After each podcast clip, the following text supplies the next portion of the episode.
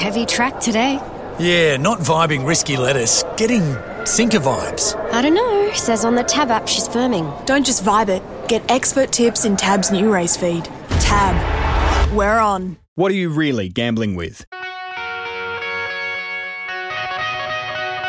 Welcome to RSN's Racing Pulse. Imperatriz called upon, still three lengths in front, and the Tangerine Tsunami's going to do it again. Imperatriz won it well, without a fight, runs on, lays in on top of Gold Trip. West Wind blows 100 to go, without a fight, coming at it, without a fight. West Wind blows, the heads in unison, without a fight. Without a fight for the Caulfield Cup. Romantic Warrior, Mr. Brightside. Still Alligator Blood. Mr. Brightside coming at it with Romantic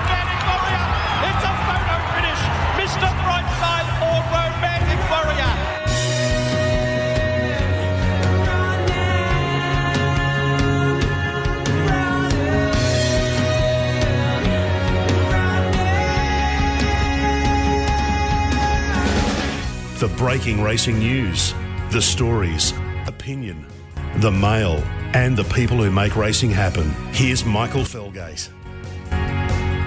Absurde moving up on the outside for Zac Purton. A length in front, but without a fight is running on right down the centre of the track. Without a fight up to Absurde, Vow and Declare and Sheraz the Volta. It's without a fight. 100 metres to go. Two or three lengths in front. Coming away from Sheraz and also Soulcombe. Without a fight, Mark Zahra, a Melbourne Cup champion, by two lengths. Second in the race was Soulcombe. Third, Sheraz. Good morning and welcome to Racing Pulse in this post Melbourne Cup special edition. What a day it was yesterday at Flemington. Australia's most iconic race delivered once again. Mark Zahra, the Cups King, two Melbourne Cups in succession with different horses to add to his two Caulfield Cups as well. It was one of the all time brilliant rides in a Melbourne Cup. And the Freedman dynasty, once again, etching their name on Australia's greatest race. Uh, for young Sam Freedman, who we'll speak to this morning, it was the biggest moment of his career and his ever reclusive and casual father Anthony Freedman gets his first Melbourne Cup win in his own right after partnering with his brother Lee with five Melbourne Cups. It was a phenomenal day. Um, there were a few bubbles that burst, and there were a few horses that ran absolutely incredible races in the Melbourne Cup. We will dissect and review it all this morning with Matty Stewart and Mick Sharkie, and Sharkie will also give us a special Oaks Day preview. We are two days down in the fabulous four-day Melbourne Cup Carnival. As I say, good morning to Matty Stewart and Mick Sharkie. It delivered once again the Melbourne Cup. Yeah, it did, Michael. It was, uh, you know, you could look at the the the, the big double page finish in the cup and, and even look at it in reverse and work out, gee, some as you say, some bubbles really burst. I wonder whether the hot steamy day may have It really was affected. really hot out there. Yeah, whether the Vaubans of this world may have found conditions that they had never been, you know, like a huge furnace crowd, a, a really warm, windy sort of northerly day, whether whether that played a role in some of the flops. But to me, the two takeouts were Anthony Freedman winning a Melbourne Cup in his own name with his son. Uh, he was part of that FBI journey for so long, and you know, I think this is a you know another big framed photo of another big Freedman up there in the Hall of Fame, isn't it? Lee Freedman, Anthony Freedman. And Mark Zahra, king of the Melbourne Cup and king of the jockeys. Like I, I don't think I've ever seen a better group of jockeys assembled in one race in Australia. And one of ours, uh, Mark Zahra, um, we probably don't produce the horses to win the Melbourne Cup, but we produce the jockeys, don't we? So Zahra, king of the world, and um, usual hard luck stories. I still I've watched it a few times with Soulcombe. I'm not quite sure whether he would have won or not, but there's always a tease that comes out of the race, and that's the the what might have been horse, and he was the probably the what might have been horse. There's been a lot of social media um, blow ups. A lot of it's embarrassing to the people who have made those calls. I feel personally, I, I think a lot of it's been outrageous. The social media um, fallout from Joe Moreira's ride on Soulcombe. The horse missed the start by four lengths. It missed it by six lengths in the Caulfield Cup. There is nothing that the jockeys can do at the moment. He's a little like Chautauqua. He goes when he wants to go. And I've had a look at the replay many times. I had a look at the aerial shot as well. Because of the position that Soulcombe puts himself in, there's not much Joe Moreira could have done. He was following Mark Zahra on without a fight. Now, Mark Zahra was getting the gaps, and Joe Moreira wasn't. He was zigzagging, looking for gaps everywhere. He didn't zig right when he should have zagged left, the gaps simply weren't there, and it would not have made a difference. He would not have beaten without a fight in the Melbourne Cup. Not sure about that. I think it would have got. I mean, uh, Wayne Hawkes was on another station saying that uh, Soulcombe was a, a total tragedy beaten. But it doesn't matter. He didn't win. He wasn't. He was unlucky. He's, he's a victim of his own racing style. He he Moreira did the best he could to zigzag his way to victory, and it didn't happen. So, whatever, you know, like so. The one that ran out of its skin was Sheraz And uh, Ashrun. and Ashrun. What a what a patch up story. Like Mar used to did not have a good Melbourne Cup, but they did they did at the same time with uh, Ashrun and uh, and so on. So yeah, a, a great Melbourne Cup. But I think to me, if I'm to rank the stories, it's old Grumpy himself on top, and then Mark Zahra, king of the jockeys. Yeah, you're probably right. I, I think look, I was on Soulcombe and it was unlucky to a degree, but I think you're right, Michael. I don't think it was going to beat without a fight. I don't- It was one of those races where I don't think anything was going to beat without a fight. It was going to win 800, 900 from home. But if they Once both he had a launched- clear last 350 metres, No, no, it, it, it, it wouldn't have made. Have Maybe- you seen the aerial maybe the- shot? maybe the margin's He didn't close. lose that much ground by trying to. He wasn't held up that much. The aerial shot shows Zigzagging cost you ground. He was still, but it doesn't cost you two and a half lengths when the winner um, was pretty much throttled down. he was he was a clear winner. Yep. Yeah, he, he was he was throttled down. He was explosive when, when he launched and when Mark Zahra asked for the effort. But yeah, it was a a great. I don't know. I just love Cup Day. I think it's my favourite day at the races for the year. I know it's not the best undercard, but that's kind of what makes the day so great. The anticipation is built all around one race. After that race, somebody's life or a group of people's lives have changed because they've just won the Melbourne Cup. The sitting in the stand in the members, it is full 20 to 25 minutes before the race.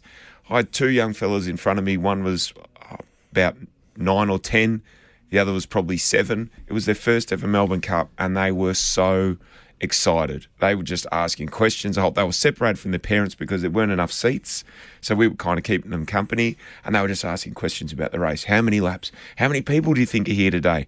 What does the winner get if he wins? How, how much money does the jockey get? Asking all these questions, and they were just so itchy in their seat to watch it. And afterwards, they turned around and went, "That was so cool." And it's exactly right. It is such a cool event.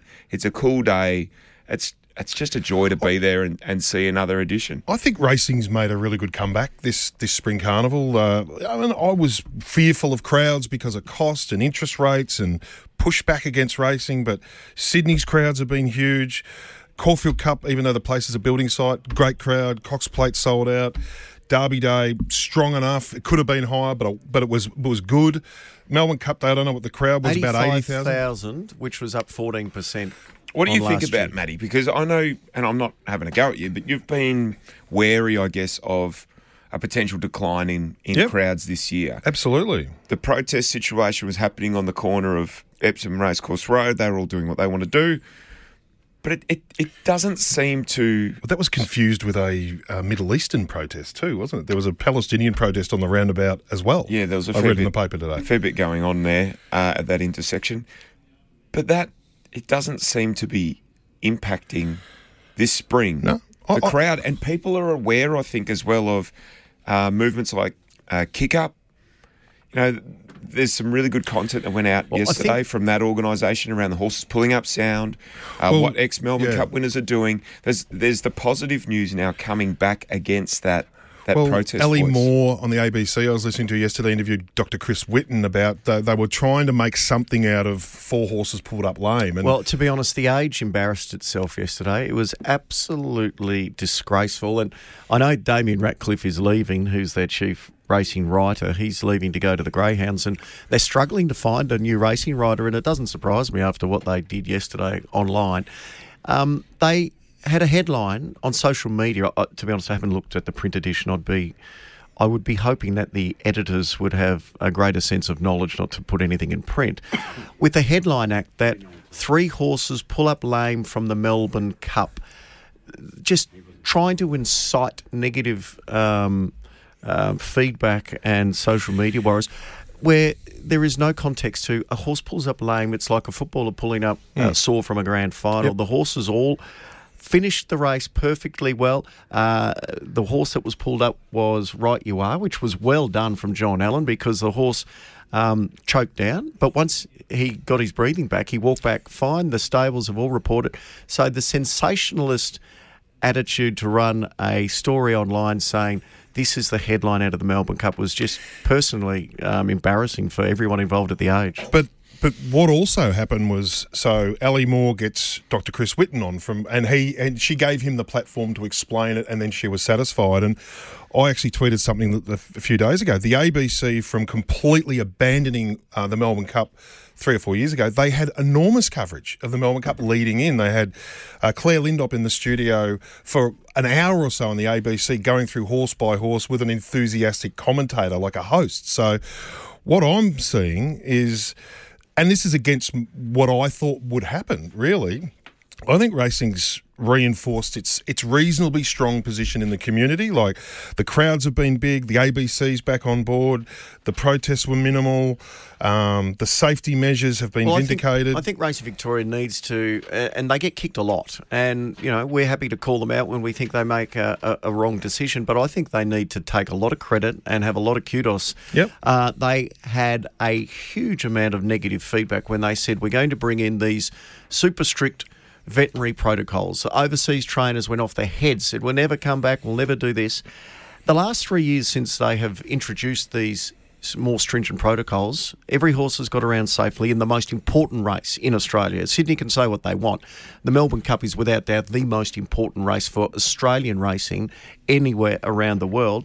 And we've had winners, very elegant Gold Tripper now without a fight, who are Group 1 weight for age class gallopers. And the quality of the race has certainly not diminished in the fact of the horses that have won the race. And I'll say this, right? And this is a, a point that it hasn't been spoken about. Without a fight, ran in the race last year. Previously, I think some of these imports, the durability may have been called into question. And you run in the Melbourne Cup, it's so hard to come back. The next year, horses sort of go. Look at all of by them. The all the ones that they ran may well struggle. had had a grounding here. Gold Trip Yep. last year, winning the cup. The year before, the queries about his health and well-being going into the race. Doesn't that show that the trainers and the awareness of these horses, how to train them, how to prepare them, how to get that durability out of them has improved as we've seen more and more imports come in there. Such a staple now of our racing. We know how to train them. Perhaps we know how to condition them better to get that longevity and that uh, longevity of performance as well. Well, it's, it's now about the second campaign, not the first campaign. well, he was seen last year as a failure in the Yeah, cup, wasn't yeah. he? He was in the market. He he didn't perform to I think expectations. the wet track played a big part of that. he emerges well, and there was that injury as well out of the race. Then he emerges back through Queensland. They've worked out race him sparingly. Like the the stable, the way they ha- and and not just the Freedman stable, but other other stables as well, like Chris Waller, etc. I think they understand these horses But, better. but I think this will change the whole scene with the internationals. Like, Werribee will almost become redundant because what Hmm. they'll start doing is they'll bring them through Mickleham in August. They'll just give them that that twelve month campaign where they where it's about the second year they're here and not the first year. They'll give them all that grounding. They'll disperse to um, local stables. They won't have to jump through the, the all the, the hoops that are associated with Werribee. I mean, Werribee had a trickle of horses this year. It's not going to take much for the look at every single horse that ran well in this race. None of them were a drop in, drop out horse. So um, I think it's it, I think the evolution of the. Of the nature of the, the way the import the, the imports come here and, and race is going to going to really really change. Even interpretation, who was pushing, pushing, pushing last year to get into the race. I Mm. think he went to every qualifying race he could, uh, and and didn't. Uh, he did. He ran in the Melbourne Cup last year, but he didn't, He didn't finish. finish. He failed to finish. Well, here he is back. He's had one, two, three. He's He six a- runs into a preparation. He's run an enormous He, race. he finished faster than any other horse in the Melbourne Cup. He's run Cup. an enormous race. Well, would Racing Vic- run why wouldn't Racing mm, Victoria now be advising if you want to campaign horses internationally in the Melbourne Cup, we're going to have a, a, a phasing out period of Werribee. We're going to say to you, if you want to bring them down here for our You're keen to get rid of Werribee, aren't you? banterful You are private so keen to get rid of Mate, Werribee. Uh, I just wonder whether because of Why would you safety and, and break and breakdowns at Werribee and the horses at Werribee. What horses subject- broken down at Werribee this year? Michael, there were hardly any horses at Werribee this year. Werribee is the centre of horses breaking down and then breaking down in Melbourne Cups. It just is. Look at them. What Cliffs of Moher. horse broke down this year? None. I'm not. So, So can you, you just keep up with the conversation? You know I'm, what I'm are you? trying, to, I'm trying to understand your conversation because I don't see the logic. No, because just because none of the trickle that were there this year had an issue doesn't mean there so, isn't. so ongoing- shut it down. Well, I'm Is just saying. argument? if you realise that they are safer and better with 12 months under their belt, why wouldn't you just say to them, look, future missions to the Melbourne Cup involve you getting here in August and setting your horse a 12 month program. Whatever you win in the meantime is fine. Uh, and, and, and evolve out of the drop in, drop out syndrome. Why wouldn't you, you know? Because I think international trainers would still want to bring their horses here because those horses. If How many horses it- were at Werribee this year? Those- what, what's your, your group of horses that didn't have a breakdown Those- rate? About four horses? Those horses that. Seriously. So you don't want to see Willie Mullins come back again. You don't want to see any of these. I want to see it done again. as more of a, a, tw- But then he wouldn't train the mindset. horses. No, that's fine. I want to see an evolution into a more of a. You probably have an element of the Willie Mullins thing, right? But Fair under enough. your method, you won't. no, well, you might still have a trickle of horses there. But what Which I'm is saying what they is have this year. the overall mindset will change, and they'll bring them out here a lot earlier, and they'll come through Mickleham. They won't have to do through the CT sca- C- CTC scans and all that sort of stuff, which they hate. And it'll be just a slower burn to get them to the races. Like as Shark said, every runner who ran well had 12 months under their belt. Yeah, but that's up that's to the great- individual. Yeah, they can do that, but I don't know why you want to shut down Werribee and the internationals as well. Because do you know what? There will be more of this that occurs as a natural evolution because that's what the big owners. It'll owners evolve more are now towards what doing. I'm saying. That's It what will the evolve big way. owners are now doing. Gold Trip, without a fight, the last two years, um, are the prime examples of that as well. But Now- you don't have to bring them through Werribee. well, you let's can bring hear, them let's through hear what Mickleham. Willie Mullins had to say post race because his two horses performed below expectations. Obviously, um, the much spoke about and heavily backed Vauban, and Absurde was probably the best backed runner on Melbourne Cup Day. Well, I thought Absurde ran a cracker. He was in a position to win at one stage, coming up the straight, didn't see it out. Uh, but I thought um, Vauban was a little disappointing, all right. He was beaten beaten too far out for my liking. When I saw him uh, six furlongs out with Ryan having to give him a little niggle, I thought that's too far out for him to be niggling him. And, uh, uh, you know, and he just flattened out um, and ran very disappointing. But there we are. That's the nature of this game. Uh, we'll bring them back, see how they are, and uh, you know we can we can still um, mix it with the two of them. They're dual-purpose horses, so if if either of them had won here, they probably wouldn't jump a hurdle again. But we, we'll uh, now that they didn't win, they're going to have to pay the penalty. See, if it wasn't for the big jump season coming up at Cheltenham that he'll want to set these horses for and Punchestown and whatever, like it's in all likelihood, I would expect Australian syndicates to leap all over the horses that have arrived, the Vauban's and uh, Absurdes, and that they'll probably end up with Ciaron Maher anyway. So Um, well, I mean, uh, if if they want to sell them, there's a good chance they could. Absurde wasn't bad. He only got beaten five lengths and ran seventh, but um, Vauban was disappointed, as Willie Mullins said. He got beaten 13 and a half lengths. It- He- that's he not the was well Vauban we saw No. over in Europe. No, he, he didn't run his, his to his true form. I reckon I'll the tell you what, Willie occasion, the weather and the occasion got I think uh, the, the, I- I reckon that point as they turned around the corner and you start to see those horses like the main chances start to blend into the race and Vauban and, and Absurde just start cruising into it. Most people would have said, well, here comes the favourite. No sooner had those words left your lips, but he was getting humped along to to go on and, and, and kick, and he just wasn't able to. Uh, meanwhile, without a fight, just stomps up and does what he does and blows it was, them away. and it was it was a genuine staying contest. It was. The, the speed in, especially the middle sections of that race, there were a lot um, that were feeling the pinch early, and it was um, the best stayers who finished in the top half dozen, and that's what you get a horse like Sheraz at 150 to one, who has run the race of his life, Ash Run, and What about Daqiansweet Junior's two Melbourne Oh, Cups? so Sixth last year, fifth this year, and we touched on interpretation as well. Unbelievable. Hey, we need to take a quick break. On the other side of this, um, we'll hear from Mark Zahra's reaction after he won the cup. After nine o'clock, we'll try and get hold of Sam Freedman. He's got a lot of media commitments uh, this morning, but we will get him at some stage, and we'll talk about what the future holds for Without a Fight. Could he be the next superstar of Australian racing? Could he be a wait for age star next season? Stay informed about the state of racing with RSN's Racing Pulse. Great to have your company as always. We love your feedback. SMS is 0416 90 50 52. Uh, a couple of SMSs here. Hi guys, all the talk about Soulcombe being unlucky. What about Foxy Cleopatra in race nine? Should have won easily. And I had a $165,000 payout with my multi. Oh my gosh, Sam. Uh, bad luck there. I Should've backed gone each way. Soulcombe knowing full well that his barrier manners are bad. I also think Joe Moreira did a brilliant job and was wrapped. He at least got a place. Great race. Happy to see the protocols are doing their job. Um, the coverage of yesterday's Cup on Tenor.com was sensational. Um, well done, guys. Other SMSs. Um, uh, Matty, horses, the internationals don't want to come out here for 12 months. Um, What I'm trying to say is it's going to evolve to a point where the absolute minimum's Werribee and the maximum's going to be the ones that'll come via an alternate way. So, what about a west wind blows type situation? You know how the rules say you can only have X amount of runs going into a Do you Melbourne think? I think that'll be reviewed, won't it? well, would he have run in the Melbourne Cup He had would- that rule not existed? He would have after they realised after the Caulfield Cup that that they'd like to have had the opportunity, but they knew the rules when they came in. But so all I'm saying is.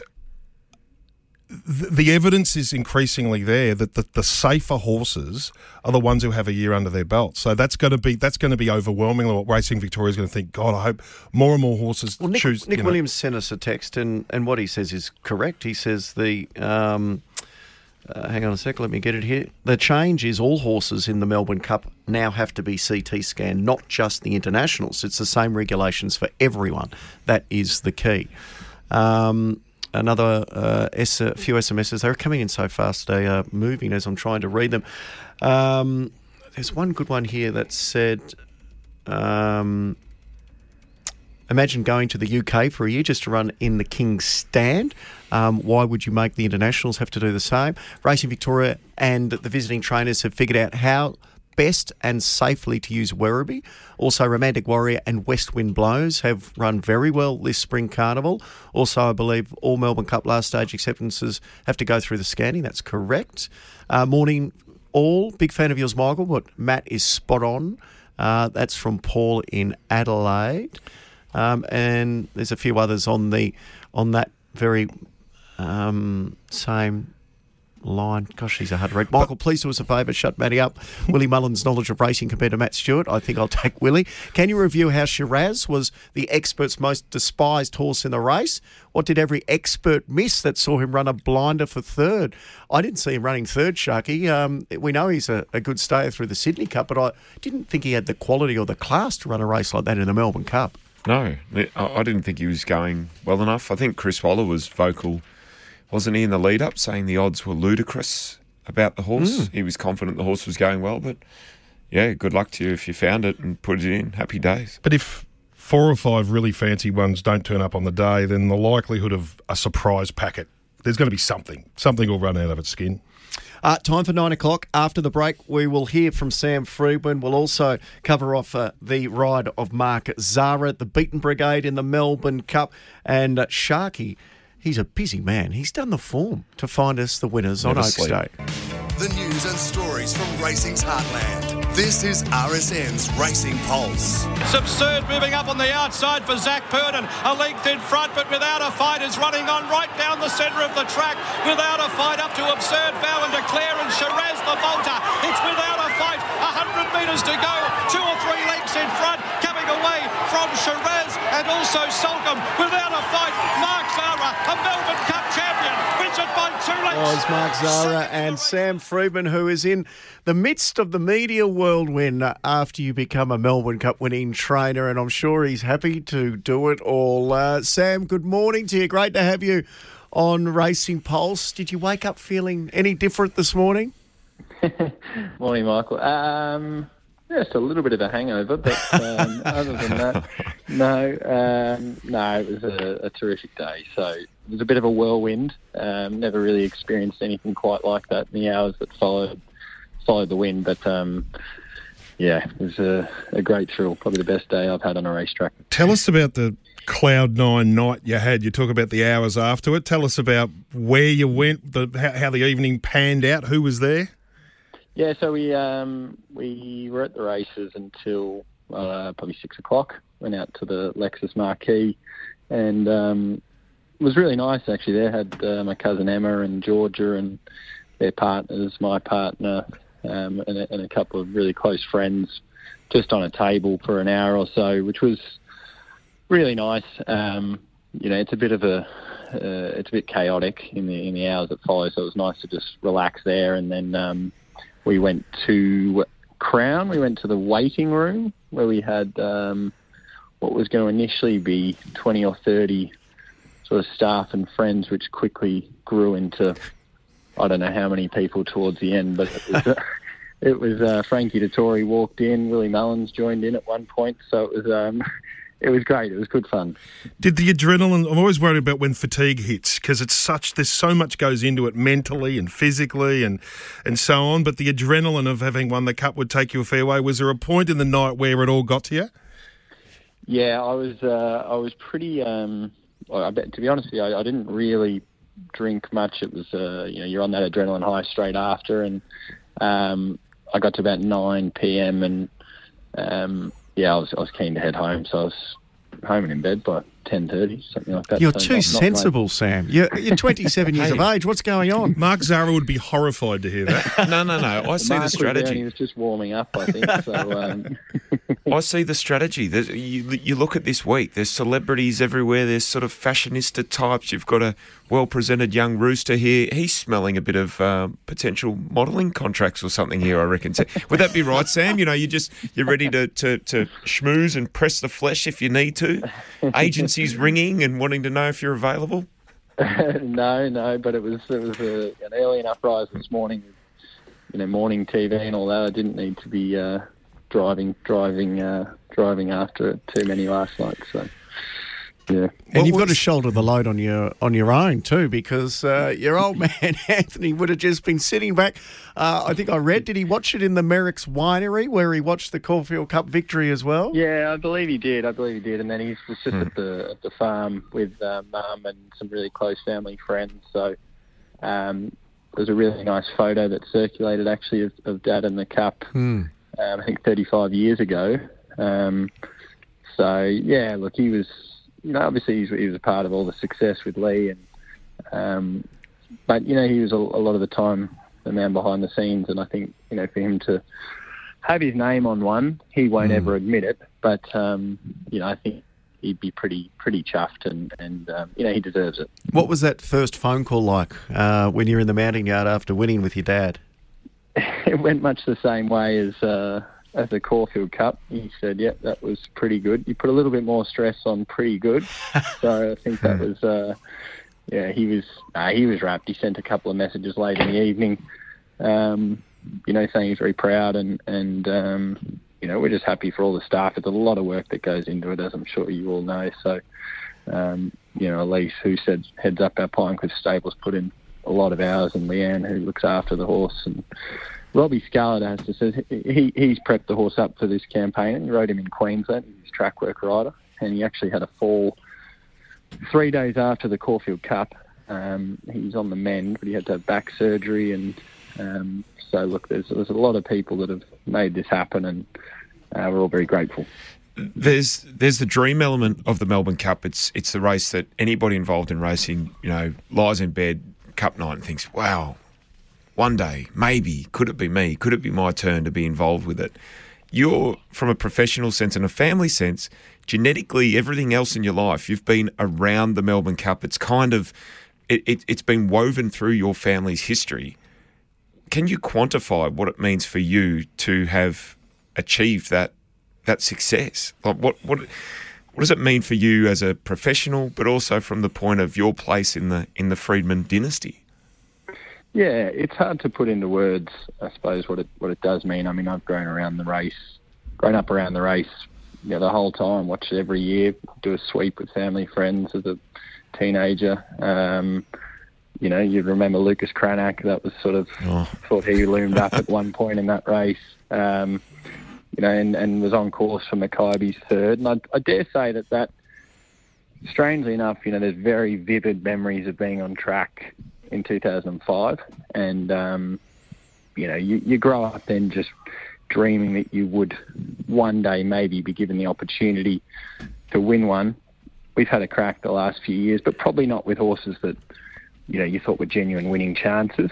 And, um, yeah, it's uh, it, it, it is something that I'm sure I'll reflect on, and you know, I feel very humbled and privileged to be in the position that I am in partnership with Dad. I've been given a, a great opportunity, um, and uh, you know, we've, we've achieved something great. So, um, look, hopefully, it can continue.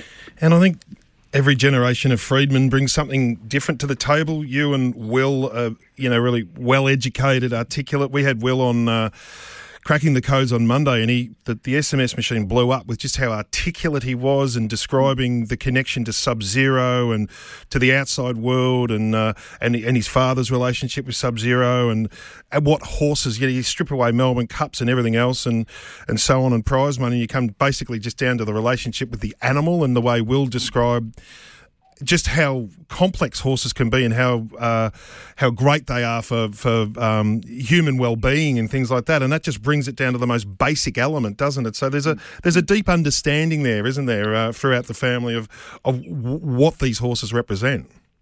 Absolutely. I mean, Will, Will's a very intelligent, intelligent man, and he's um, he was there last night. He popped in for a, for a quick hello, and um, yeah, look, you know, we're both coming from a probably growing up a little differently to how you know our uncles grew up.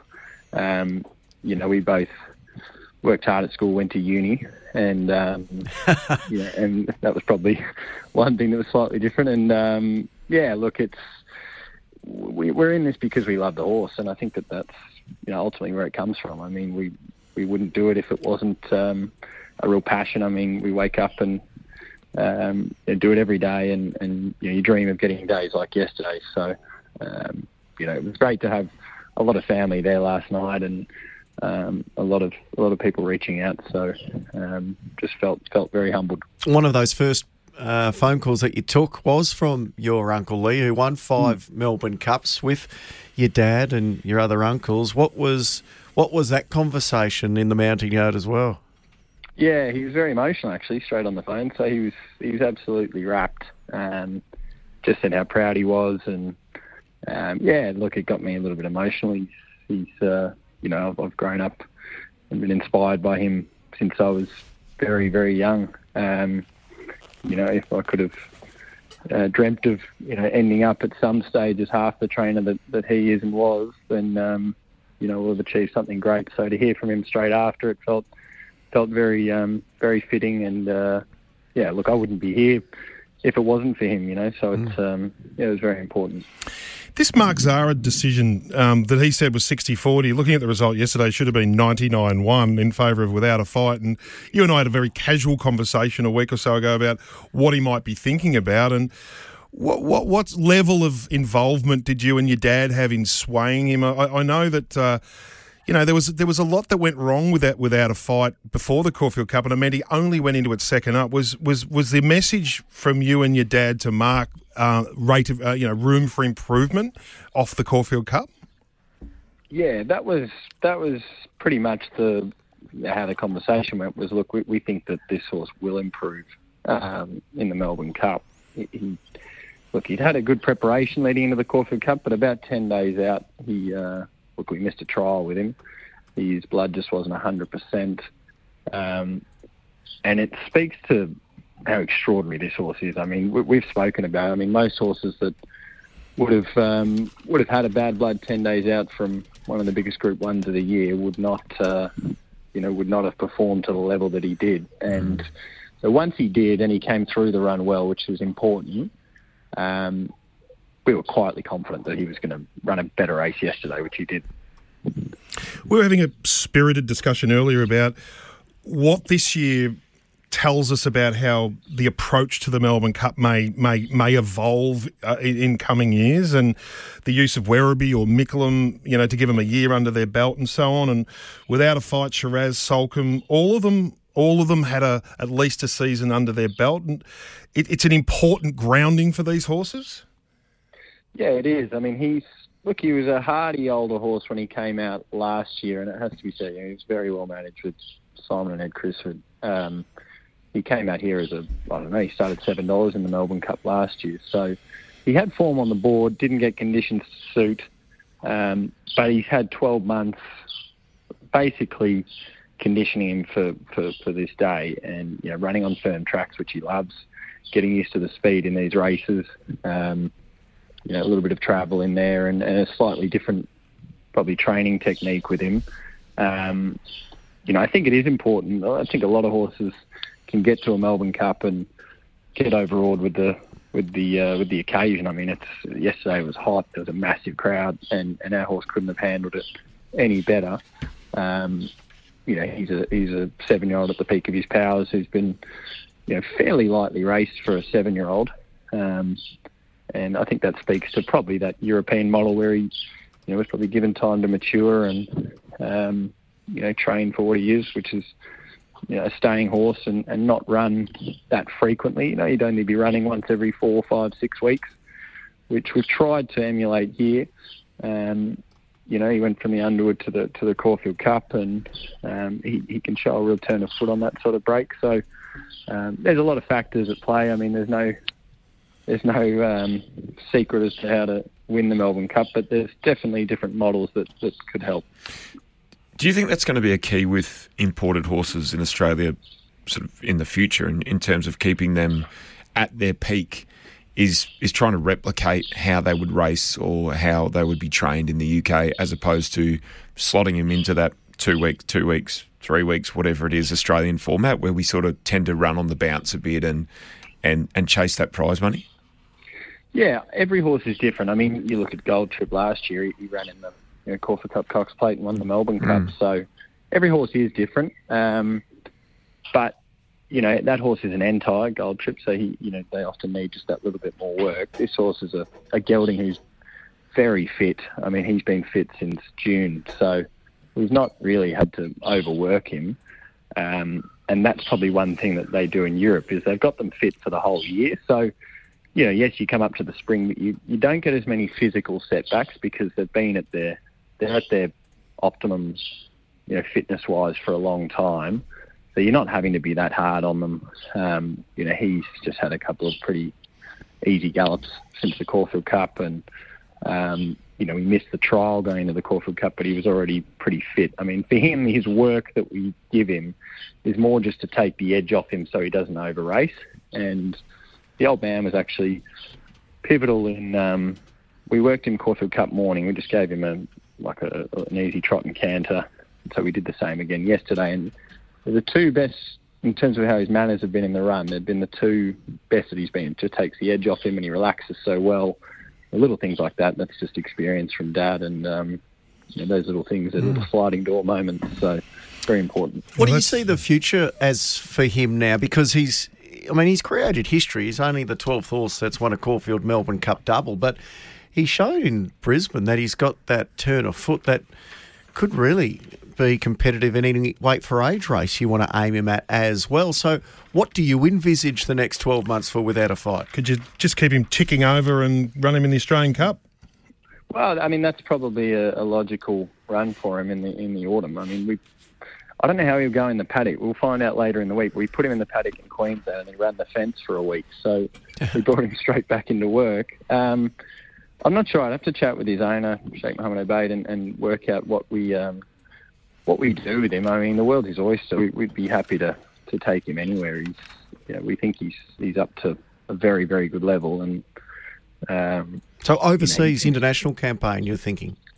Oh, look, I'll, I'll chat to his owner, but you know, there's a Sheema Classic, something like that, which is in Dubai. Um, he's actually running that race, I think, before. Um, you know, there's also there's plenty of options for him. I mean, Sydney's probably not one of them. He's uh, he doesn't handle soft ground. Uh, wouldn't want to take the chance that you know we'd get a heavy track. So Queensland again would be a possibility, but. Um, I'd like to be doing an interview with you next year on the Wednesday with another Melbourne. I was going to say, could he? You know, he's probably going to get 58 next year if he wins another race, and after the way he won the Melbourne Cup, so or 57 and a half at least. Uh, um, but he's only got 27 starts or something now. So is that what the, the long term goal is? You'd like to come back again? Yeah, for sure. I mean, the horse will come first, and if he's sound and well and he's moving well and um, all of that, but you know, yes, he'll go up in the weights, but I don't know. The way the Melbourne Cup is at the moment, there's a whole lot of horses on on the minimum, you know, with 50 kilos, but. Yeah, I think a lot of the time they, they, they probably just lack the class of the horses that are up in the Yep. weight. The weight wasn't going to stop him yesterday. You know, he could have had 58; it wouldn't have mattered. So, um, you know, I think that, that it's changing a little bit. The cup. I mean, hiding a horse from the handicapper is not as easy. You've still got to be a very good horse. Um, you can get in with no weight, but if you you know if you if you're not good enough, it doesn't it doesn't matter. Well, yeah, the compressed weight scale. It's it's an easier repeat race than it was when the, the, the gap was far more vast in the weight, Sam. Yeah, I think that's right. Uh, one last word, just we haven't even mentioned it, but this the, the ride of Mark Zahra, um, just phenomenal to be on the fence where he was, and then it was very Glen Boss esque the way he sliced through the field. Mm. Yeah, look, he's he's the best, isn't he? In these big races, he he went in with a plan. We we barely spoke about tactics just to get him to relax, and um, you know he, he did the rest. But he just he's got such patience. When everyone takes off, he just sits and waits, lets it all unfold, and you know he's done the same thing on a whole heap of our horses. You know, you look at him on Super Seth, he did the same thing. You sort of get them late. He's got great timing and a finish, so. Um, no, he's at the peak of his powers, and he, he deserves all the success he's getting. Mate, enjoy it. Well done. Uh, the afterglow of the Melbourne Cup victory. Uh, I'm going to ask you one obvious question. Have you got one more winner over Cup Week? Um, I tell you what, today it's Cup Week, but we're at Kyneton. I thought um, King's Taj was a big price. He's, he seems to be flying, so I think he was 10 to 1 maybe, so he'd be uh, one to look out for. Are you clear headed enough to give us a good tip, though, Sammy, right Hey, now? don't doubt the boy. He's he, he's just done. He's just won a He might have just, he might If have he just plucked one out of thin air there. If he wants to tip one at ten dollars, Matty, just be quiet and follow him in. All right, we'll let him go with that. Uh, race five, number nine, King's Taj. Good on you, Sam. Um, well done yesterday again. No worries, cheers, guys. Um, yeah, the, the other one, and it's like bar talk, but it's you know, um, is it hard to argue that there's a better jockey now? Is he is he the you know when these jockey rankings come up and Grand all these final. international measures is. You know, is, is J Mac necessarily the best Australian? Well, he's got a bit of Dusty Martin in him, doesn't he? That on the big a- stage yes, he performs. Yes, he's a massive, big race jockey, isn't he? That's- It changes week to week, I know, but he, geez, uh, he's top of the pops now, isn't he? You Hey, know? boys, let's just take a quick break because I want to have a chat to Damien Oliver, who's going to join us. His final ride in the Melbourne Cup. He had another winner yesterday, and then Mick Sharkie's going to dissect the Oaks Day form. On radio, digital radio, the app, and streaming. RSN's Racing Pulse. Where's Barber? Still about two off the lead, but starting to launch. Wiggum moves through at the 200 metres, took perilous fighter capitalisation. Then Barber. It's Wiggum with 100 metres to go in front. Wiggum is holding them at bay, and Wiggum, Wiggum has won it from Barber second, Head Bobber third. Uh, Wiggum giving Perilous Damien Oliver a win on his final Melbourne Cup day. Uh, no joy in the cup itself, but that certainly brought a smile to Ollie's face. And two days down, we are 19 races through 37 of Melbourne Cup week, and Damien Oliver in his final Melbourne Cup carnival is leading the jockeys with the most wins on three. Ollie, good morning to you. Good morning, guys. Uh, that's obviously satisfying to get a win on your final Melbourne Cup day. Tell us overall what was what was the day like for you? Was it a little surreal as well in the build up to the Cup and then after the Cup? Yeah, it was a great day. It was such good weather. You could just feel the the crowd building throughout the day, um, and it was a massive day. It was, you know, it was kind of felt like we were going back to the you know, the glory days of you Mm. know 20 years ago when we used to have those massive crowds. So it was a, you know, it was it was great atmosphere out in the track there yesterday. I I don't think I've ever seen a more star-studded, star-studded group of jockeys, Damien. The, the the boys' jockeys room with Ryan Moore, Joe Moreira. It's like they'd come from all over the world to sort of give you a final handshake. Yeah, that, well, that photo they did of us all in the mounting yard for the race, it was kind of like a footy photo. It kind of it was pretty good touch, I felt, you know, with all the star jockeys and you know the great jockeys we're having in Australia and the emerging jockeys as well. So I thought that was that was brilliant. just just Ryan Moore, like he never says anything. He's actually cracked it for half he a smile in the photo. Uh, was there any anything said with the great English jockey? Yeah, actually, both Ryan and Joe um, went out of their way to shake my hand yesterday and wish me all the best because you know I mightn't see those guys um, again or for a while anyway. And um, you know they're both champions, and um, and Zac as well. Great to have him there, and um, you know. Yeah, and, mean, even some of the young jockeys and the, and the great jockeys we got, and you know some of the, the female jockeys as well. It was just a it was a great gathering of um, you know world class jockeys. I'm intrigued, Ollie, by Ryan Moore, sort of away from the eyes of, of the media or the public, you know, in the jockey's room, or I don't know if you've had much to do with him away from the track. Uh, Is he as sort of deadpan as he appears to be when people are asking him questions about his rides or how he went, or is he cracking jokes and a bit bit more uh, lively? No, he's pretty quiet, Ryan. Pretty private sort of guy, but um, you know, he's probably not quite as um, reclusive, you might say, in, in the jockey's room as he is to the media. But Mm. you know, he's, he's a man of few words. But when he does talk, he he makes a lot of sense. He's um, you know, he's you know probably what you describe as a bit of a man's man, Ryan. His, his sister never shuts up. Like she was, she was the one who used to do that. Maybe She's she's great. She could never get a word in. no, exactly. So between them, they're about normal. uh, and just, uh, th- th- I think the thing that I love most about the cup is, you know, when that photo was taken, that that amazing 15 or 20 minutes in the mounting yard as things start to really warm up. The horses come through the tunnel the the buzz of the crowd seems to get louder. That's it's kind of priceless that that 15 minutes. Yeah, there's it's a build up like no other race, you know, with the national anthem, um, obviously the celebrities and the and the the, the stars and the, the music, Delta Goodrem singing, obviously, and yeah, it's a build up like no other, and obviously with 24 runners and a massive amount of connections all there, it's it's it can be quite overwhelming. So, but um, all the horses were really well behaved yesterday. Sometimes when you get that big of atmosphere, they can lose it a bit, but it was um, you know it was pretty good yesterday. What do you make of Mark Zahra's ride in the Cup, Ollie? You've had a couple of cracking Melbourne Cup rides. Uh, was it one of the best you've seen? Yeah, it was just a perfect ride. He um, found the fence from a wide gate and got behind the right horses. Although he was probably following me, not probably one of the right horses, but he said, "I, I didn't really want to be following your horse, uh, Ollie, but I knew I was following you, and I knew you'd be knowing where you were going." And I had uh, Gold Trip and and um, Vauban in front of me. So um, no, he, when he went past me like I was nailed to the fence, I thought, "Oh, he's going to be hard to beat."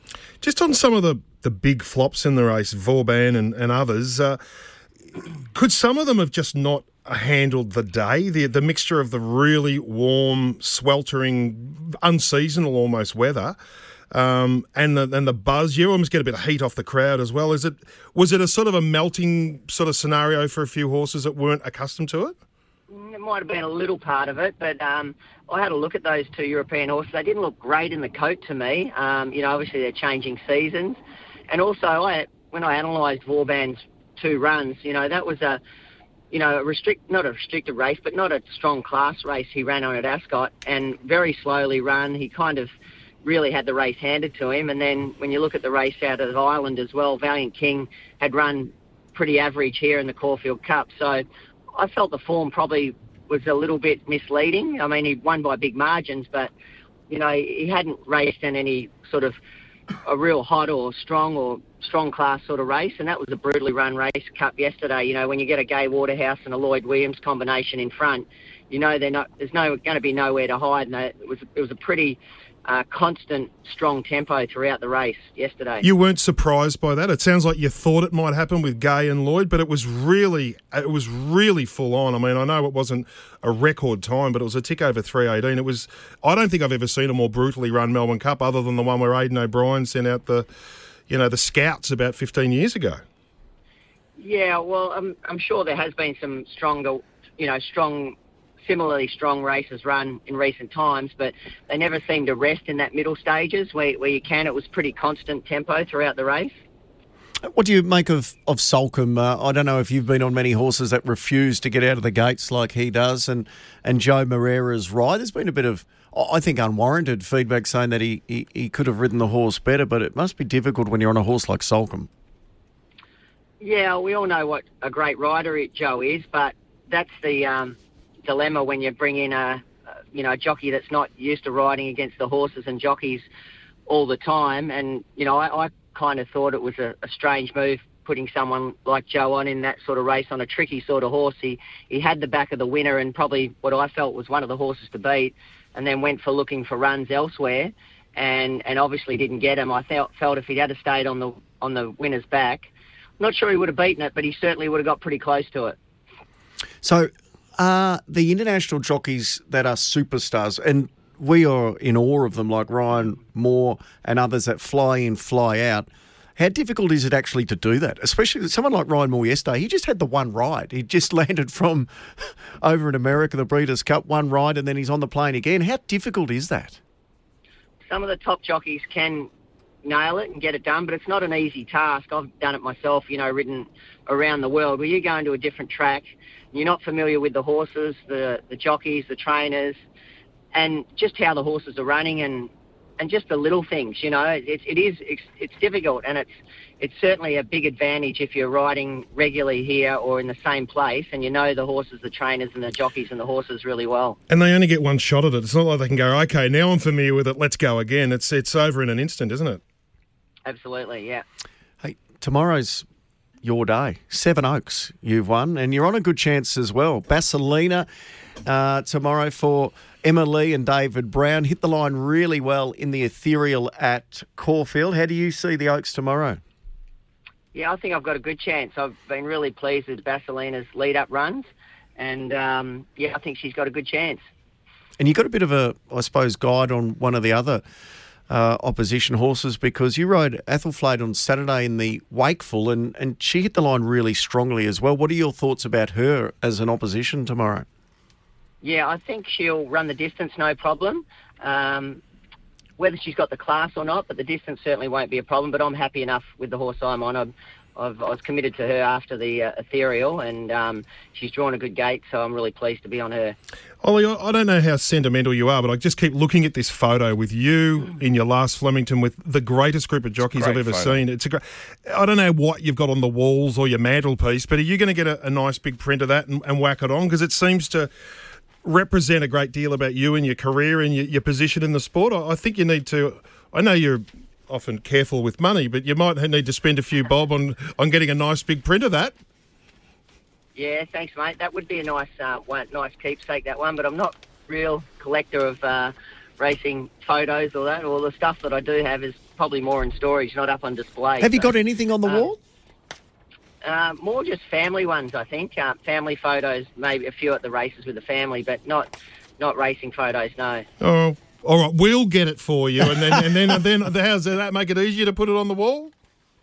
Uh, yeah, that might make it easier to get past City Hall. Yeah. Yeah. that, that jockey's photo was such a great addition, Mm. I think, yesterday to that that prelude to the cup, and it it gives, I don't know, Matty, as you say, if if you're a, a jockey that's maybe having your first ride, or you Mm. don't know when your next ride in the Melbourne Cup's going to come, it's that great moment in time snapshot. But Ollie, it's that also you made the link to to the footy photo, the team photo. It's a great great way to to make that link for the general public out there to to recognise the jockeys as sports people.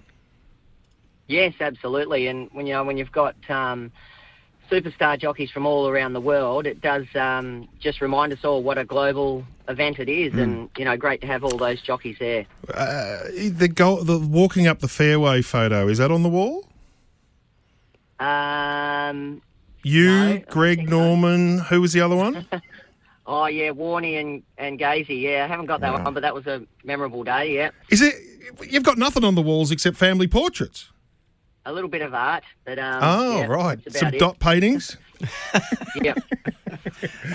Hey, Ollie, you're leading uh, rider at the at halfway point of this Melbourne Cup Carnival. Can you can you hang on? And could you imagine winning uh, the the jockey's title, the most successful jockey in your final Melbourne Cup Carnival ever? Would be pretty cool. I've only got three rides tomorrow, but they've all got chances. I was looking through J Mac's book. He's um he's certainly got a few more better rides than me, but um I'll be trying hard. Don't worry. Saturdays I've got a few nice rides as well, so. It'll, it'll probably come down. I need to be riding winners more so than places, just probably with the, the number of rides I've got compared to, you know, someone like J Mac. Ollie in the last on Saturday. I reckon that will be one of the most well backed runners of I hope, the week. I hope he got a ride in the last on Saturday. Yeah, I don't know yet. I'm not sure what the last is going to be, but yeah, I've got The- about six rides. So we better we better so. get Racing Victoria to make Like the whole they put world one of the pool races is going to be last. on you, Ollie. There's going to be 300 million on It'll you. be on the sentimental bet of the week. Have they organised anything uh, that you know of as yet? A um, uh, a a final farewell for you uh, at Flemington on Saturday? Not that I'm aware of yet, but possibly. I don't know. Hey, uh, middle day today. No rides at Kyneton. What's uh, what's on the agenda today? got golf on today. Nice game of golf. Where are you playing? Um, I just down the, down the sand belt somewhere. Oh, okay, he he still keeps his cards close to his chest. Doesn't Is he? it is it a is it a cash a hole, cash uh, money per hole? Uh, it could be. You never know. Not a big punter on the golf course, but I'm sure there'll be there'll be something um, worthwhile at the end. Yeah. Hey, uh, good on you, mate. Uh, I I reckon you're probably getting a bit sick of your own farewell. We just keep bombarding you every day. I think you'll be glad when it's over, but uh, I think you're going to enjoy it. And I reckon we've nudged you enough where you're going to have a think about that photo. Uh, thanks, mate. Hopefully, you'll still want to talk to me at some stage next year. Well, I did like the comment where you said, "I'll be back here Melbourne Cup Day next year. I'll just be a, a fair few kilos heavier." yeah, hopefully, I'll be um, living the living the dream next year. Do you reckon you're a blowoutman, or do you reckon you'll retain your physique? Um, no, I'll, I'll probably put a little bit on, but I hopefully not get too big. I want to keep myself pretty active, but just be a bit healthier. Yeah, no, no muffin top type. who's no. Surfing will keep him trim. Uh, Who's been the biggest recent blowout? Uh, Higgs, it's fair to say, Yeah. enjoyed himself. Um, there's no Darren Jarman type No, situation. the AFL footballers tend to blow out more than the jockeys these days, don't they? I think Buddy will blow Michael out. He's Walker got that. hasn't done a bad job. Oh, yeah. yeah. No, I was gonna say yeah, he's a bit tight, isn't he? He's a bit button poppy. Yeah, yep, yep. He's looking healthy. Yeah, in inverted commas. Geez, you've thrown him under the bus. Uh, Ollie, good luck tomorrow, mate. Thanks, guys. All the best. Uh, Damien Oliver there. Looking Uh, healthy. Looking healthy, I like that. You're looking healthy, Matty. I did a K in the Bay yesterday with. Oh, that's what I'm saying. on. You're looking healthy. I had to go to a two dollar shop to get a, a hat that was a cap, a swimming cap, and it said on it for, for children three years and up. Oh, no. and I squeezed it on the Well, gigantic melon. your head is because like I need to keep the and it was child. aware that the heat gets retained I- through the, to the through the noggin. Just quickly, a couple of really good stories out of Cup Day as well. The South Australian form to the Oh, form, yes. Sharky. It was great to see that. And um, the win of um, Jamie Kah on the map. Um, when she used to Mm. live with Oppie McGilvray, um, that was really good. And and the Mag Star for Tetiana Fedetska. Are are you going to get Tetiana on on the Big V? Because that was just a magical story for her to have a winner on Melbourne Cup Day. wasn't it? And uh, I think it was probably a story that got missed through the racing coverage yesterday. Uh, I don't think .com quite grasped the uh, Tatiana story, it's fair to say. Uh, but we're going to have a chat to Tatiana uh, Fedeska, I think Ukrainian background. Yeah, Obviously, and there's has a lot the going on in the. Ukrainian crest on the colours. Yeah, yeah, big story that um, probably passed everyone by a bit yesterday, but um, we'll certainly have a, a good chat with her today on the Big V. Roll on high is a nice filly. Well, I'm going to have a chat to Catherine Coleman a little later, and um, we can't forget Warmonger as well. Uh, Ah, it was well a- done. A nice A Cup week win. yesterday. A bloody, Ah, that's incredible unbelievable. to win a race is- on Cup Day. The weakest winning celebration Oh. I've ever seen. Oh, ooh, go on, go on, please. Ooh, I Well, think you on. got there. Where was the ripping your shirt off? Haven't you revealed to your missus that you've actually got a share in this horse? Did you have to? it's not like Oh, uh, your so Ocean Embers. Stage managed. You were so polite. I want to see unbridled Passion, But Ocean Embers Michael. was a bit That's want. psychotic, though, Shark. You, You- you got 10,000 on the punt out of Ocean Embers. I didn't do that yesterday with Warmonger. Ten. Well, maybe more. There Anyway, go. um, yeah, you've got. Where's the unbridled, unbridled passion. That's what we want we'll from see you. Phil where he goes Lift. next. Maybe in 12 months' time. hey, uh, Matty, we'll see you a little later on Big the Big V. Sharky's going to hang around because we need to I will. find some Oaks Day winners. Stay informed about the state of racing with RSN's Racing Pulse. Welcome back to Racing Pulse. We've got a special edition today because uh, the Shark has done the Oaks Day form. So if you are if you're behind at the halfway mark, don't despair because we still have two days of good racing to go. And it, I think overall has been pretty tough for the punters the first two days of the Cup Carnival, Sharky. So we need to find some winners. We'll look at the Oaks, which will take us up to 10 o'clock. And then when we come back after 10 o'clock, I'll get your better bets on the program and we'll whip through the quaddy legs for tomorrow. And don't forget, uh, there is the full punters panel tomorrow morning on um, RSN. So you'll get to have the full set of form from the form gurus as we do on a normal Saturday. Uh, so the Kennedy Oaks tomorrow is race number eight. Uh, just having a look at the market, the favourite at the moment, as I update the app, uh, is Zardozi, which has been well backed. It opened up four dollars. It's now into two dollars and ninety cents. Tropical Squall, who was the early favourites, eased out to three dollars ninety from the Waterhouse Bott Stable. Amazonian Lass, who won very nicely on Saturday, beating Zardozi in the Wakefuls at nine dollars fifty. Serve cold thirteen bucks. Might be overs comes through that Geelong um, lead in. Basilina, we heard from Ollie, eight fifty, and Athelflad's also given a chance at around about nine dollars fifty. So Zardozi's been the one that they want to back, Sharkie. I know she was beaten on Saturday, but she certainly wasn't disgraced. A couple more strides, she probably wins the Wakeful. Uh, is 290 a, a bit short, though, for her in the Oaks? Um, hmm.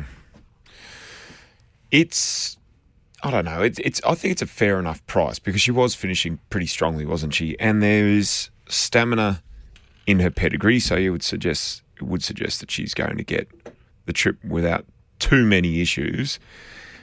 Uh, if you like backing favourites in classics, I think she's. Look at two ninety. I think she's a, a pretty solid. She's a pretty solid play, isn't she? It's just whether you think the pace is going to be on to suit her like it was on Saturday, whether they're going to going go to overly hard. You know what? I- two Waterhouse runners in the yeah, race. but they're not going to attack each other. It's going to be a. It's not going to be a sit sprint. It won't be a sit sprint. They'll, they will roll along tempo. at a tempo to suit themselves. They're not going to roll along at a tempo to suit every other horse in the race. Served cold would be the other natural on speed horse. The rest of these like to get back. They really do. They like to balance up and finish off. So I don't know. I I don't think James McDonald will want to stand Tropical Squall and Amazonian Lass too much of a start No, you- by the 400. You wouldn't want her to be as far back as what she was in that Wakeful. she will run on and hit the line really, really well. But if the, the two Waterhouse Bott runners kick and sustain that effort, they're not going to they're not going to stop. Tim, they're not going to be easy to run past. Uh, Amazonian Lass. I was prior to the Wakeful, and it was just a masterful ride from Tim Great Clark. The way he he eased and got a breather, and then went again, which made it so difficult for those at the back to make ground. Yeah, it it was a really, really good front running ride as Tim Clark can produce, you know, on numerous occasions. She comes across from 13, Tropical Squalls in three. I think they balance out and sort of settle first, second, or if Serve Cold wants to kick through from 11 and be there, maybe Tropical Squall takes a little sit. Maybe that's the way they want to they want to play the game there. Both horses will be really hard to beat. Amazonian Lass probably has another couple of kilos added to her because I'm on it massive odds. So we all know that just doesn't happen. Uh, you, you don't, you know, often sh- they, you, you get on at, at the huge overs and they run a nice second, third, or fourth. She's still so a big probably price. what's She's going to still nine dollars fifty. She's not sixty-one dollars anymore though. Well, are you going to the races tomorrow? No, Mm. We could have seen some outrageous Mick Sharkie action if you well, you might notice my voice is a bit crackly. We've not been ripping them home of time the recent times. My vocal cords are straining a touch. Don't so- forget, don't forget you're in here Friday. And also, For- I've got to be on 10 Champions on Saturday, so I've got to look after the Wow. pipes a little bit. Look after those wind pipes. I'm a bit bit thick in the wind of late. You're going to have to have something that you can chew down on instead of. Pharyngitis, that might be what I've got. Uh, hey, well, let's hear what Adrian Bott thinks about your $61 early play Amazonian Lass and also Tropical Squall in the Oaks. No, hard to hard to split them. Um, obviously, Tropical Squall showing plenty of brilliance. She's uh, yeah, she's been excellent in this campaign, and um, yeah, I still thought she was very good and very brave in defeat there last start. She's trained on nicely since that. She's no doubt the sharper of the of the two horses. Um, yeah, I think Amazonian Lass has got some great staying potential, and she's got some good stamina on the female side. And she relaxes beautifully. She's got a lovely racing pattern as well. So, yeah, hard to hard hard to split them. Well, if Amazonian Lass has got greater staying potential, maybe Amazonian Lass Sharkie is the one that you would want to be on over 2,500. Yeah, oh, that's the way I've settled with it. She's my, my top pick, and I've got Zardozi splitting Amazonian Lass from the stablemate Tropical Squall. What chance served cold? We saw um, come out of that Geelong Classic and run really well in the Derby. Uh, small field, she was the beneficiary of a, a very good run in, in transit there and was able to, to get the work done and get the win. I just think she's a, a, a rung below. I don't know if that classic form is the right form for this race. Uh, Harlow mishandled her pretty comfortably before that in that Oaks preview. I was going to say, do you give Harlow Mist a chance of turning the tables on an Amazonian Lass out to the 2,500? To me, physically, Harlow Mist looks She's like tiny. she's an autumn Yeah. filly. She's she's light and lean. I think this preparation might throw her right forward, and we could be looking at a much better filly going into the Sydney Oaks or the Queensland Oaks. A couple of others I want to ask you about. Basilina, um, it was a, a good run in the ethereal. Doing a really good job in its first prep. I think that's important to note. You know, fifth run in to its first prep, stepping to 2,500 metres. Yes, it's it's tracking well, but that's a big challenge for a young horse. Same scenario for Athelflaed. Uh, first preparation, fifth run. Just continues to run on in every race. Yeah, I think she's probably she looks to me like the more natural stayer. I think she she is just screaming for this sort of trip. Gets a long way back, hits the line. Yes, I could see her running a place.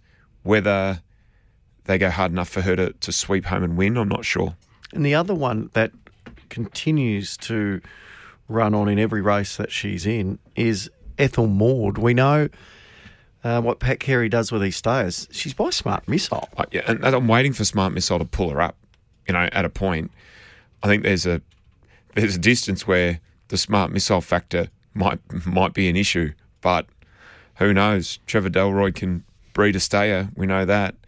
Uh, he he doesn't guess with his pedigrees, so he'd be confident. I'd suggest that there's enough stamina there on on the dam side to carry this filly through. Just like in the Melbourne Cup, uh, we can see a hundred to one shot of Bolter run a place. We've seen that in past Oaks Day um, performances as well. Is there a roughie, a Bolter that you could see running into the placings? Um, don't know about that. Another you um, with Jamie Kah. I know it got beaten a long way, but it was hitting the line. It's seventy to one. Yeah, look, I'd be surprised if those up in the towards the top of the market um, succumb to something at, at a massive price. I just don't know if there's the the quality there from that group. Probably Ethel Maud at twenty to one would be your your roughie, your best roughie. Yep. All right. So um, your official on top selections for the Kennedy Uh, Oaks. Amazonian Lass is my top pick, and I think Zardozi will be uh, repeating the one-two from the Wakeful on the weekend. All right. So quaddy. How many would you throw in the quaddy? Uh, one, two, three, and eight. One, two, three, and eight in the quaddy. Tropical Squall, uh, Zardozi, Amazon Lass, and the eight, which is Athelflaed. So no Basilina for you in the quaddy. I'm just going to risk Basilina. All right. Sharkie's retirement fund uh, could be paid out in the Kennedy Oaks. Uh, Amazonian Lass at $61. When's that happened with you? Send us an SMS. Uh, when did you get the overs and the overs god didn't bite you in the behind? It's already bitten me because you know the the other bet that I took was Tropical Squall in the flight into Soulcombe in the Melbourne Cup Oh. into Amazonian Lass. Now Ooh. that would have been a retirement. What fund, was that? My friend. What was that? A, Oh, a large amount. How much was that? A large amount. All right. Well, well, you. But it didn't happen. So No. Well, you will your- only be and, another and you know what? That's RSN's um, listeners' great bonus because we'd never have heard from you again if you did get that. uh, we need to take a break for the news. When we come back, we'll look at the other quaddy legs at Flemington tomorrow and get Sharkie's best bets on Oaks Day. From racing's heartland. This is RSN's Racing Pulse. Welcome back to this special uh, Oaks Eve post Cup Day show on Racing Pulse, and we are now looking at the Oaks Day meeting. Still to come, we'll catch up with Catherine Coleman.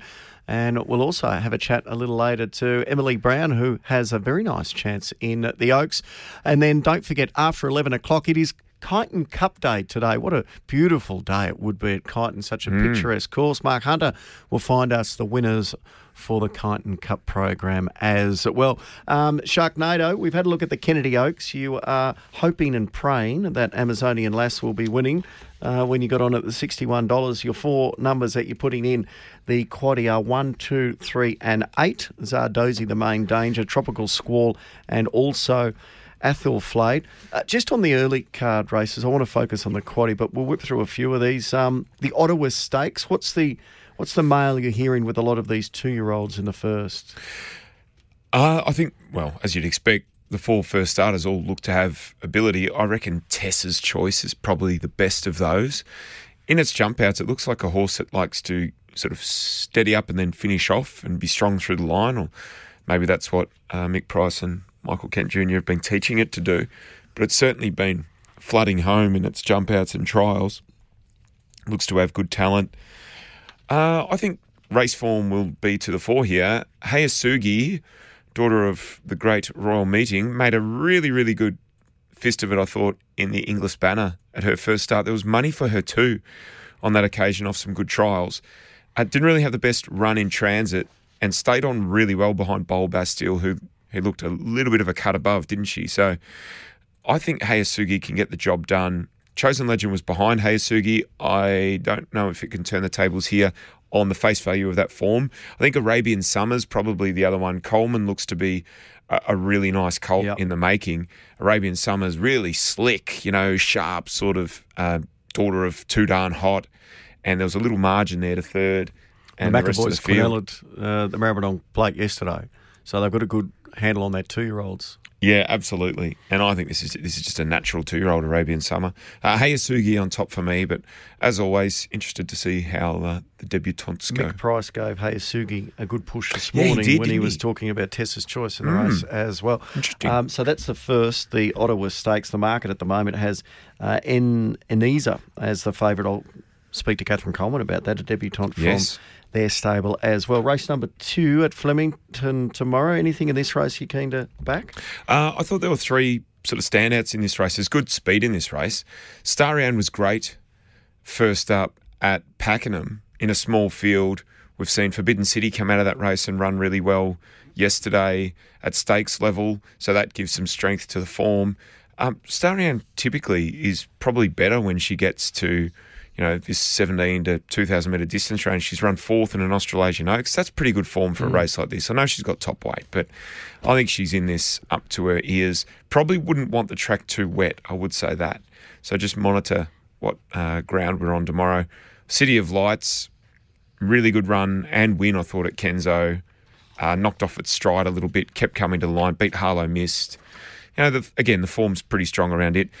I don't know if Takumwa, or Takumwa, however we're pronouncing it, is ready for, for a three year old to step from a maiden straight to a 1700 against the, uh, against the older mares.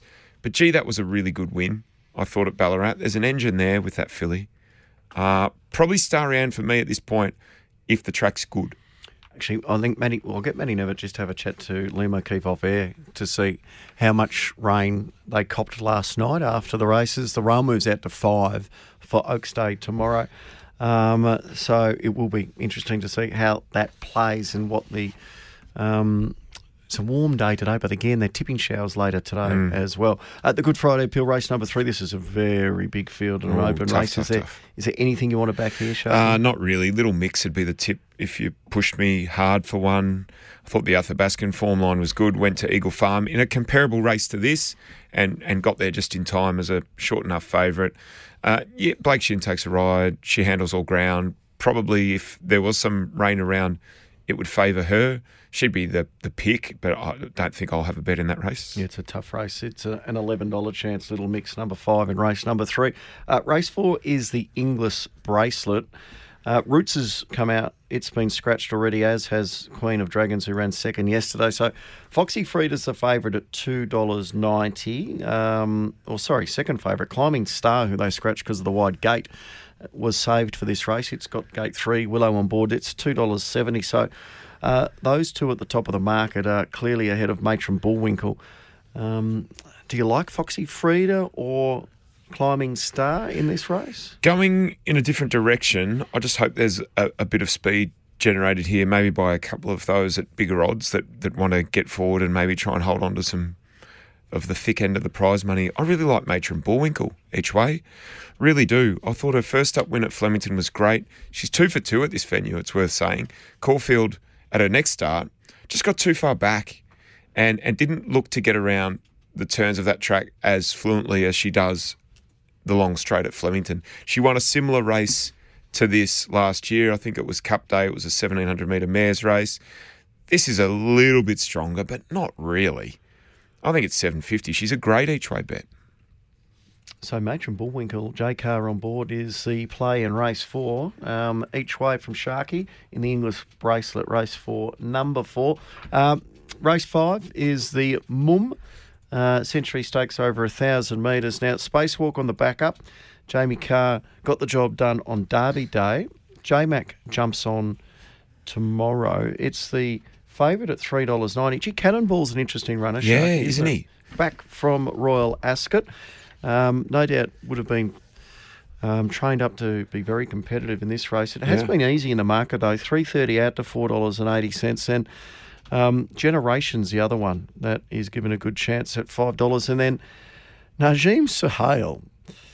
I don't know what to expect tomorrow. Do they just put the handlebars down again? He, if he does start, he's obviously pulled up well because, gee, that was an incredible run on Derby Day. Yeah, wasn't it something else? Uh, why wouldn't they adopt similar tactics? It's obviously what the horse likes to do is get out and free roll and, and burn along. So I don't think the jockeys have much choice. he's, he's a naturally fast horse, and, and I think he's really competitive. I saw a good little interview with Amy Johnson and um, Matt DeCock at Mornington on Sunday talking about this horse, and he said, "Look, he's he's going to continue to run those sort of times. There'll be a race that goes his way. Maybe it's this one. Uh, not a betting race for mine. All interest in Cannonball and how it turns up. Has trialled twice in Sydney. Has won them both. Um, I've probably seen it trial more impressively. It's it's winning them, but you would kind of expect Cannonball to win any trial it was in. A couple of them he's just been rubbed along to to go and do the work. Maybe he's just been carrying some condition and they want him to have a good hit out. The market will tell the story. I'm not betting in that race. All right. Hey, let's get Liam O'Keefe, uh, who's uh, on the line now, just to give us a bit of an update on how the track has um, fared over the first two days of the carnival. It's played really well, as it always does. More, uh, morning, Liam. Morning, gents. Hey, how much rain actually hit Flemington? Um, it was just starting to spit when the last race was run, and it was looking fairly dark when I left the track. Did you cop much over the last hour or two? We only received 1.4 millimetres. There were sort of scattered storms around Melbourne, which was the forecast, and we certainly received the lower end of that. So we actually ended up putting six millimetres of irrigation on, um, and that's left us back in the good four range uh, this morning. We got to a good three later in the day yesterday, so we're back in the good four today, and there is some storms forecast again this afternoon. So we'll just have to wait and see what plays out there. And how's the track holding up? It's holding up well. Uh, we put plenty of water on um, on Cup Eve, just with that really strong northerly and 30 degrees. It was quite hot, so starting off early in the day, you've, you've almost got to have it a little bit too soft early to have it perfect later for the Cup. So um, we're in between that four and a five um, during the morning, and then um, a, a four to a three uh, just after the Cup. So panned out really well. Um, it was quite a long, long testing day. Tracks come through it well. We've pushed the rail out a further three metres to the five metre position. So covers most of wear and tear around the home turn, and then there's just some even marking across that inside seven or eight metres in the straight. When do you think they'll start to get off that fence where it uh, has been pretty busy?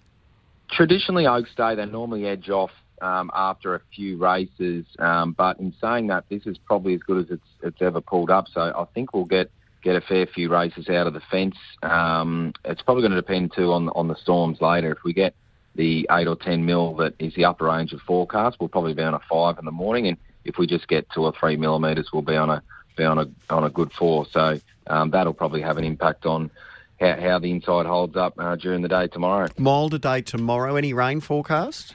No, no rain tomorrow. Just just a chance for storms this afternoon. Clear tomorrow, fine, 22 degrees, just light southerly winds, and then it's back up to 29 degrees on Friday, and then back down to 22 on um, Saturday. So um, yeah, a little bit of a mixed bag, but um, it's all working well so far.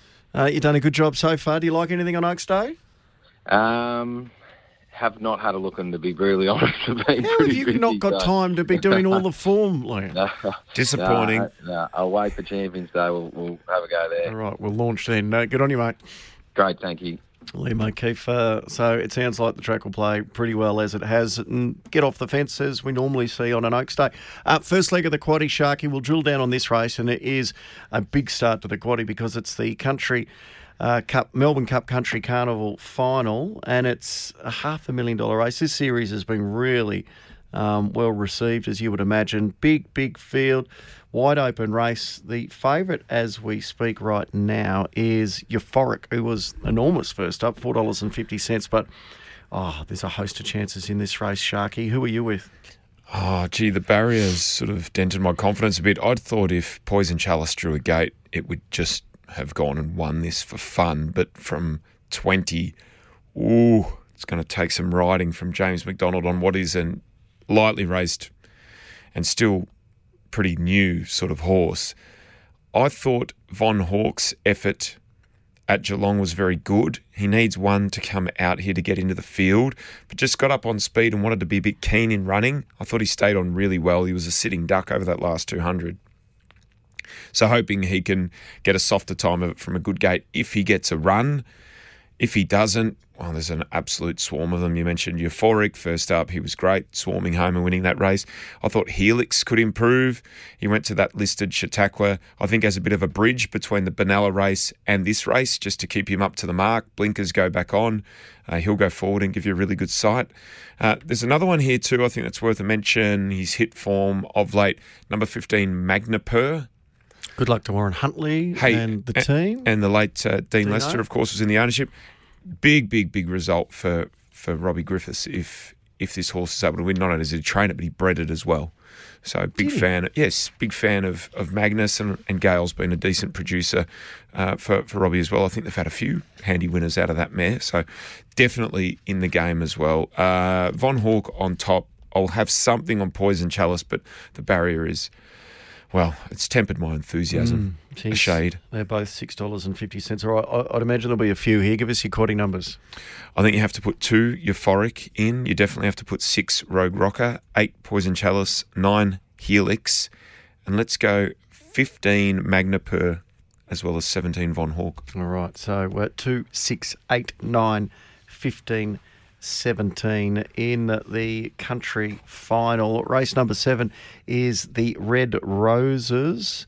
Uh, in this race, have we got any early scratchings? No, no early scratchings as yet. And uh, another race. This could be a big quaddy, uh, Oaks Day. Um, Mumbai Muse, he's drawn, or she's drawn 19 down the straight, $4.80. Saltaire Tragedy beaten at the Valley, $7. Um, but it doesn't end there. Cigar Flick, a No. $9 chance as well. So who have you got on top here? I think Cigar Flick's a really good each way play. Uh, that Danehill form looks like it's pretty solid, doesn't it? And and prior to that, running up against Tis Invincible, Kimochi and Co. Uh, if there's a little bit of give in the track, that won't hurt this horse's chances. I think Cigar Flick's a really good chance, but yeah, it's a deep race. App and Girl will improve on the Caulfield run. Just got too far back and, and didn't really get a clear crack at them. Had been jumping out really well. She's probably the forgotten horse, I think. Saltaire, you mentioned that. Um, one at a price that I think should go in your quaddy is number 15, Here Comes the Star. Hmm. Uh, got into a really awkward spot first up at Ballarat, and I like the way it hit the line. Uh, John Maloney's pretty canny with his placement of, of fillies like this to maximise black type potential. So if he's happy to run it here, I would suggest it's good enough. And Ollie on board. Mm. Um, all right, so you'll be maybe having a little play on Cigar flick, I think, it's an each way bet. Yeah, $9. bucks. I think that's an each way bet. and your quaddy numbers. Quaddy numbers three Saltaire, five App and Girl, nine Cigar Flick. Then we're going a little bit wide here, I guess. 15, Here Comes the Star. 16, Heart of Glass. I'll probably, you know what, I'll probably put Bossy Nick in as well. She's been disappointing a little bit this preparation. I thought she'd really elevate second up into that Tranquil Star. But interesting that she comes back to a sprint trip here. Hmm. So maybe the stable just have that feeling that she's a, a pure sprinter rather than a horse that's going Blinkers to head towards a thousand too. guineas. So put one Bossy Nick in as well. All right, so 1, 3, 5, 9, 15, 16 in the Red Roses. The Kennedy Oaks, uh, the numbers for Sharkie are 1, 2, 3, and 8. Uh, on top selection is number 3, Amazonian Lass to beat Zardozi, number 2. Put Tropical Squall and also Athelflaed in the quaddy. And then that brings us to the last, which is over 1,800 metres. It's another reasonably deep race here, although we've got one standout that's been very well backed. Highland Jack is the scratching. Uh, he's getting in tight now. Grigolino, uh, Grigolimo at $2.30. Ran well at Caulfield, a firm. Um, I thought it was going to win on the home turn. It, it looked like it was travelling and it fought on well. Uh, this looks a, a more winnable race. Barrier six should get a good run. Is, do we just trim this last leg up? Uh, potentially, probably want to see Gregolimo go and put a race away before I get super, super confident about him. He's going to have every chance. Blake Shin from barrier six, you know, at a, at a distance it looks like uh, the horse is happy to play in at the moment. I thought there was value here with 13 Seb Song, who was very unlucky uh, last time. I think it's fair to say. Had it had it got out a little bit earlier, it would have beaten Rhinoceros.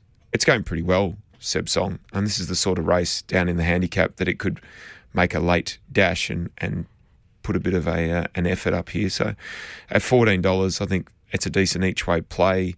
Uh, Hollymans is a must for your quaddy. Premise is a must for your quaddy. Gregolimo as well has to go in.